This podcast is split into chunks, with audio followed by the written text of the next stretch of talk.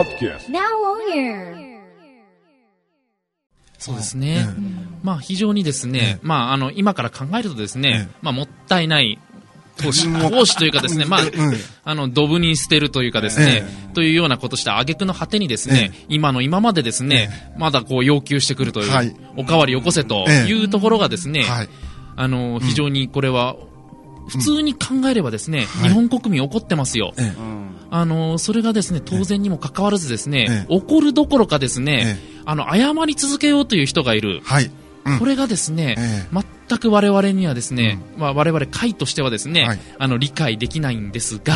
まあ、これもですね、まあ、い、あのいわゆるこう日教層をですね、中心とするこの左翼勢力がですね、戦後脈々と、国民の意識改革をですね、あの教育現場であったりとか、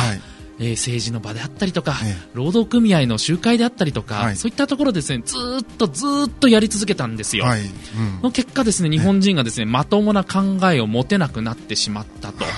い。うところがですね、今の我々の惨状かなというふうに考えております。ね、なのでこうね、戦後この65年間ですかね、はい、の長きにわたるこの教育、えー、当時のあの、えー、終戦後のえー、なんて言うんでしょう、えー、終戦後から続いていた左寄りな教育が、はい、結局私より年上な、えー、段階の世代まで、はい、50代60年の段階の世代まで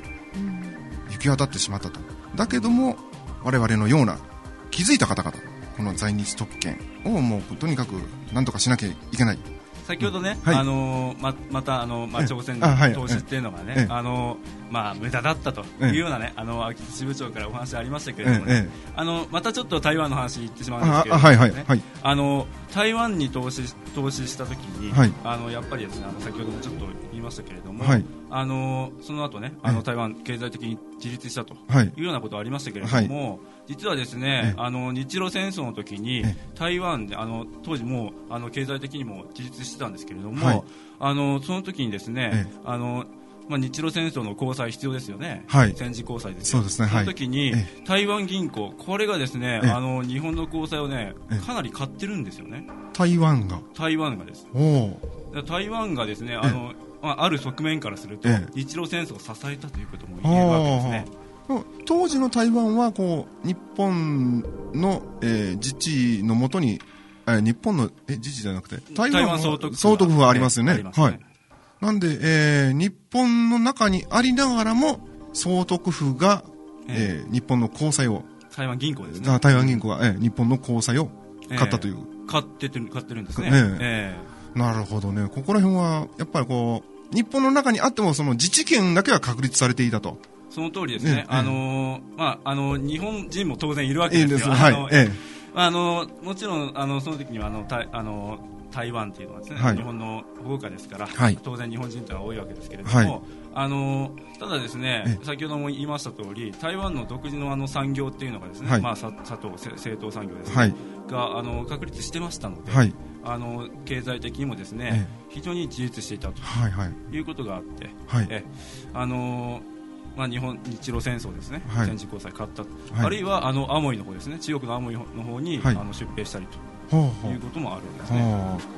なるほどね、台湾はだだからですねあの投資の成功例ですよ。ああ、えー、そうですねはい。えー、搾取するだけじゃないんですから。えー、ですね。えー、えー、今の台湾もあの全世界のあの、えー、パソコンの部品メーカーの、え。ー、そうですね。あのまあ主力な生産地といいますかね、えー、えー、なってることを考えればその日本の旧の、えー、日本政府の、えー、投資した額というのは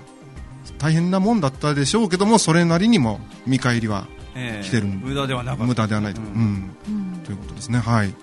まあ、あと台湾人はね、はい、今になってこう外国人参政権よこせとか暴れてるのあんま聞いたことないですからね。えー、はい、うんですね。靖国神社で暴れた。黄金そばい。はいはいはいはい。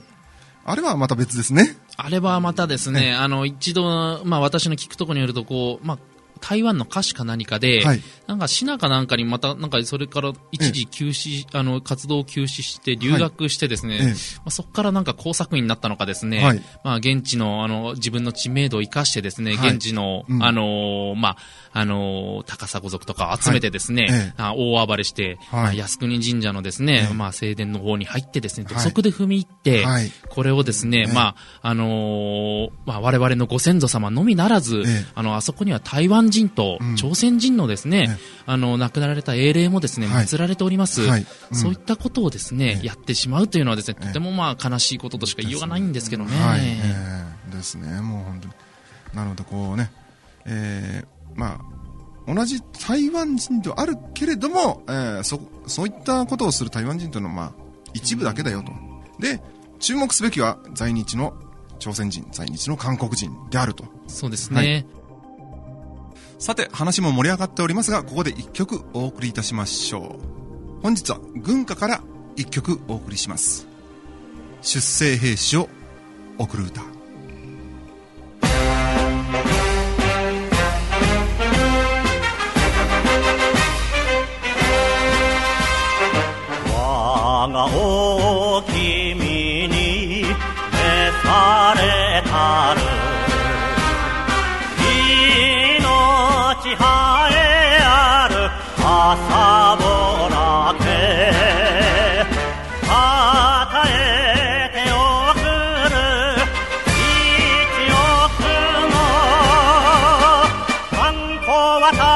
は高く天をつく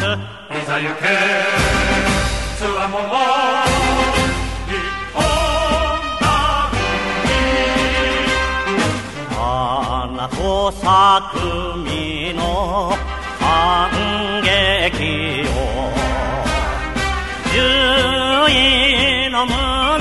に引き締めて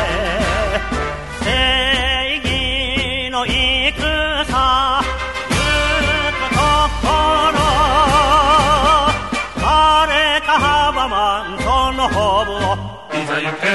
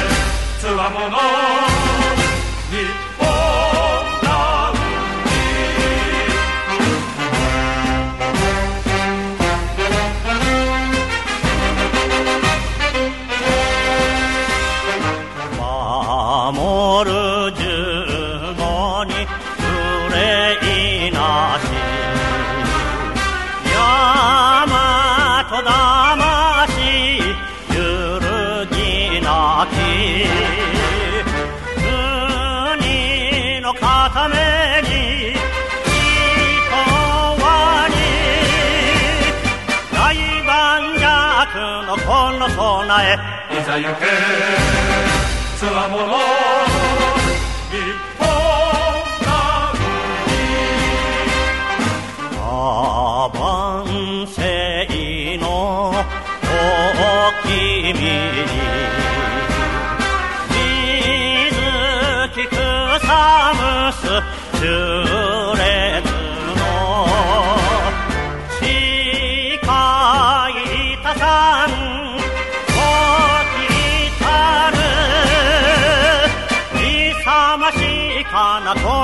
子の角で。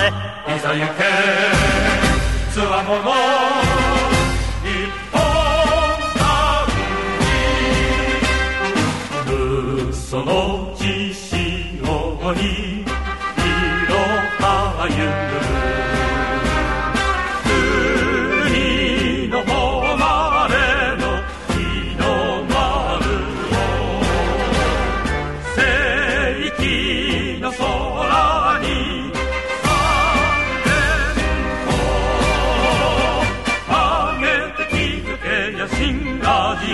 新アジア行けつわもの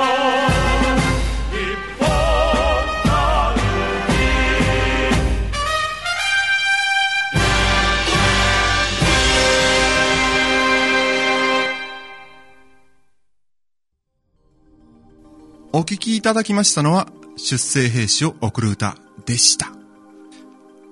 皆さん、いかがでしたでしょうか？さて、話を続けさせていただきます。あのー、まあ、他にもですね、はい、あのー、住民税が減税されていたという例ですね。これ有名なんですけども、はい、あのー、三重県の伊賀市ですね。はい、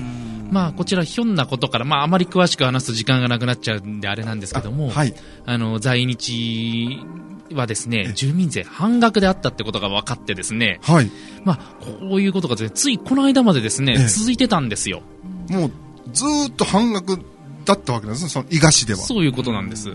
で、まあ、何をきっかけに分かったかっていうと、まあ、あのー、まあ、その、在日が、あのー、帰化したんですね。はい。で、役所の窓口に相談行ったそうです。はい。あのこれまで通り半額でいいのかどうかと、はいはいはい、えそしたらですね、半額でいいけども、俺のところに税金を持ってきなさいといったバカがいた、バカな公務員がいたそうなんですね。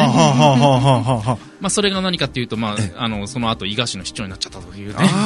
で、それを、それがバレたこと、そのまあ、犯罪ですよね。ええ、ですね。その、公金を着手したという、あの、着服したという、はい、えそれを犯罪が分かったことによって、その、今まで伝説的に言われていた、はい、この在日特権のはい、あの税金の部分、はい、あそれがですね、まあ、白日のもとにさらされたというですね。なるほどね。皆さんも分かりましたでしょうか？えー、三重県伊賀市ではそのようなですね。ただですね、これですね、あの、仙台市も、あの、笑ってられませんよ。あ、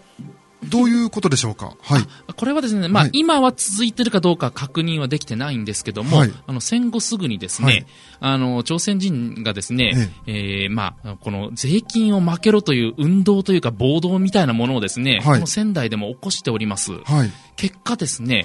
えー、住民税60%オフというのを勝ち、勝ち取ったという記録が残っております。それは現在でも続いているんでしょうか？それは確認が取れてませんが、さすがに続いてないんではないかなと思われるんですけども。まだそれは全然わからないということですよね。まあ、さすがに私はないと思っておりますが、ぜひこれを調査したいと思っておりますが、はいはい、あの、まあ、伊賀市も結局そういう戦後のどさくさのですね、はい、まあ、不定な先人によるですね、要求に折れて、それがそのまんま戦後しばらく何十年も続いてきた、あの、別に誰も不思議に思わずですね、あの、定着してしまってたとい。うことが、まあ、ひょんな事件から分かったということで、で、仙台市だってね、あの、戦後すぐはですね、そういう朝鮮人が闘争によってですね、あのー、そういった特権を得た時期があったということはですね、これは、はい、あの忘れちゃいけない、うん、できれば仙台市の教科書に書いてほしいと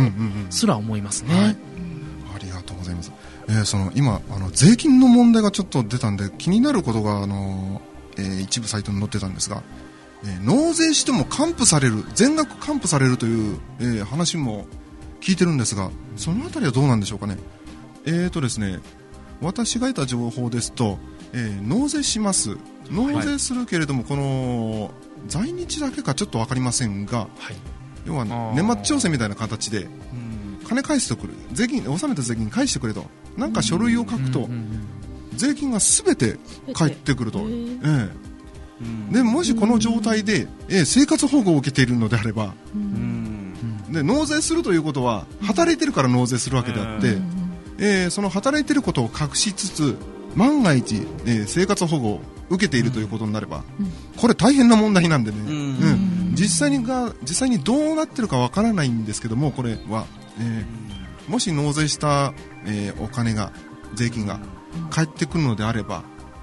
これはいかんともしがたいと。えー、思いますとんでもないことですね、えー、あのこの住民税というのはですね、はい、そういった行政サービスを受ける対価ですので、はい、まあ、それがですね全部返すっていうのはですね、うん彼らはあのふんだんに利用してますんで、まあ、もちろん我々日本人も利用してますので当然、納税の義務を果たす、これは当たり前です、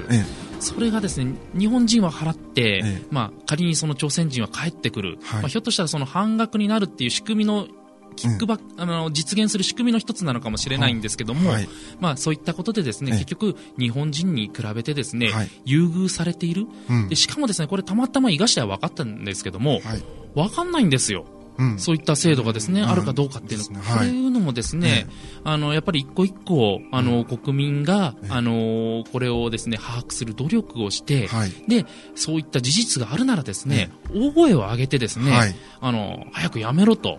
理由がない、はい、理由がないんですよ、うん、理由ないんですよ、本当に、納税というのはですね、あのまあ、税金、租税というのは、公平の原則というのがあります。はいそれがですね、うん、どうして在日に対しては公平じゃないのかと。うんうんうん、で、彼らが言うのは、我々は歴史的経緯がうんぬんかんぬん、ああ、密航の歴史だからか、とかですね、はい。はい、我々なんかそう思ってしまうんですけど、はい、多くの日本人が、まだ騙されている、というところが、はい、私はこの在日特権の、まあ、最大の原因、問題だと思っております。はい、わ、かりました。じゃあ、もうとにかくですね、えー、まあ、この宮城支部の、えー、皆様にもとにかく宮城県内の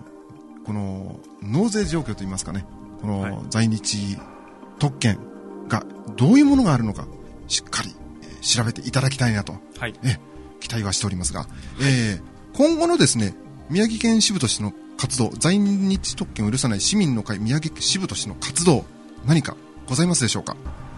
はい、えー、っとまあ、ここのところはですね、はい、あのー、我々もですねいろいろとあの今までも活動してきました、はい、あの例えばですね参議院議員の、はい、えー、桜井充のところに行ってですね、はい、あの外国人参政権に対する、まあ、政権政治的な見解はどういうものを持っているのかと聞きに行きました、そしたらですねないとない。言われるんですね。はあそんなわけないだろうと思うんですけども、そう言われたので、まあ、じゃあ公開質問状を、あの置いてくんで、これに答えなさいと言うとですね、いつ答えられるかわからないとかですね、またなんかあの寝ぼけたことをですね、言ってきたりするんですけども、まあ、これは多分ですね今まで国民がですね政治家を甘やかしすぎたんですね。まあ、そういったところまず、まあ、あのそういった議員に関してもですね、やっぱりあの強く言うことを言わないとですね、彼らですね動かないんですよ厚かましいんで。あのちょっとでも表になると思うとですね、やるんですけど、はい、あの、そうじゃないとですね、あとはあの、金に関すること以外はですね、動こうとしません。それに対してはですね、あの、国民がちゃんと監視する。これ国民の義務だと思ってます。はい、監視して、ちゃんと、あの、我々の望む政策を実現してもらう。うん、で、今度の4月30日にですね、はい、あの、桜井充氏よりですね、あのー、この、公開質問状に対する回答がですね、はい、返ってくる予定になっております。はい、ここの回答をですね、まず見てですね、まあ、今後彼に対してはどういう行動をとっていくのかというのをですね、決めていきたいなとい。うところはございます。なるほどね。では4月30日、えー、この放送が終わった2日後となるんですが、えー、もし新しい情報といいますかね、これは許せんという、